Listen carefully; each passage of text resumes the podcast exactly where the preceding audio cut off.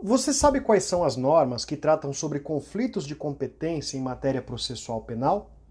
Eu sou o Kleber Leles e hoje nós vamos falar sobre atividade judicial na fixação da competência processual penal.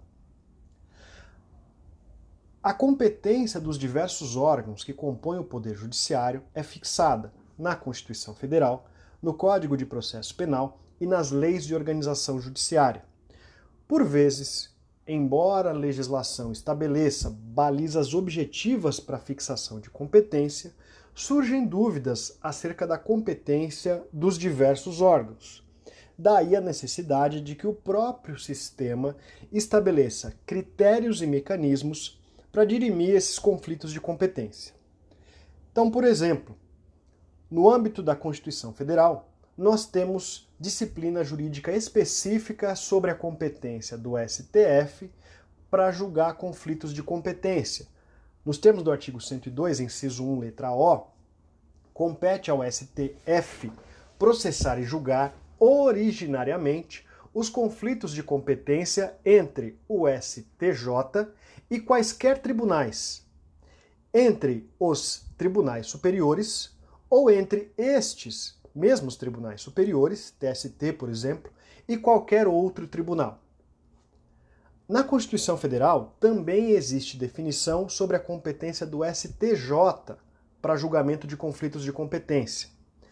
Nos termos do artigo 105, inciso 1, letra D, compete ao STJ processar e julgar originariamente os conflitos de competência entre quaisquer tribunais, ressalvados os tribunais superiores, cuja competência é do STF, bem como entre tribunal e juízes a ele não vinculados, e entre juízes vinculados a tribunais diversos, um juiz estadual e um juiz do trabalho, por exemplo. Na Constituição Federal, estabelecem-se regras sobre a competência da Justiça Federal, nos artigos 108 a 109, competência da Justiça do Trabalho, no artigo 114, competência da Justiça Eleitoral, no artigo 121, remetendo a disciplina a lei complementar, a competência da Justiça Militar, no artigo 124, e a competência da Justiça Estadual, remetendo a disciplina à Constituição Estadual e à Lei de Organização Judiciária. No âmbito do Código de Processo Penal, nos artigos 69 a 91, como eu mencionei, são estabelecidos critérios objetivos para a fixação da competência. Como eu disse, por vezes esses critérios não se mostram tão claros, muitas vezes não se mostram suficientes, e daí surgem os conflitos de competência, que podem ser positivos, quando dois ou mais órgãos, dois ou mais juízes entendem que são competentes para definir aquela questão, ou conflito negativo, quando dois ou mais juízes, dois ou mais órgãos que compõem o Poder Judiciário entendem que não têm competência para apreciar aquela demanda. As regras para dirimir conflitos de competência estão previstos nos artigos 113 e seguintes do Código de Processo Penal.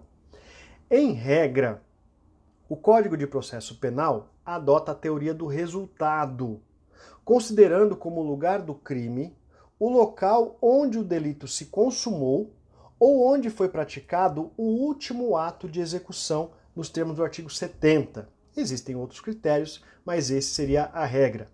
Excepcionalmente, no caso de crimes dolosos contra a vida, se os atos de execução ocorrerem em um lugar e a consumação em outro, a competência para julgar será do local em que foi praticada a conduta, aplicando sua teoria da atividade. Nessas situações, se verifica que definir a competência pelo local da conduta se mostra mais eficaz para fim de apuração probatória daquela situação específica.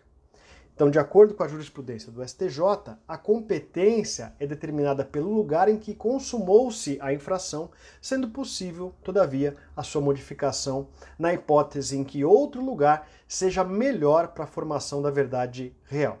Chamo a atenção de vocês para o artigo 70 do Código de Processo Penal, que trouxe significativas alterações na disciplina da competência no crime de estelionato em suas diversas modalidades. Parágrafo 4 diz o seguinte: nos crimes previstos no artigo 171 do Código Penal, quando praticados mediante depósito, mediante emissão de cheque sem suficiente provisão de fundos em poder do sacado, ou com o pagamento frustrado, ou mediante transferência de valores, a competência será definida pelo local do domicílio da vítima. E, em caso de pluralidade de vítimas, a competência firmar-se-á pela prevenção. Uma última observação que eu faço é que, de acordo com a jurisprudência do STJ, é relativa à nulidade decorrente da inobservância da competência penal por prevenção, que deve ser alegada em momento oportuno sob pena de preclusão.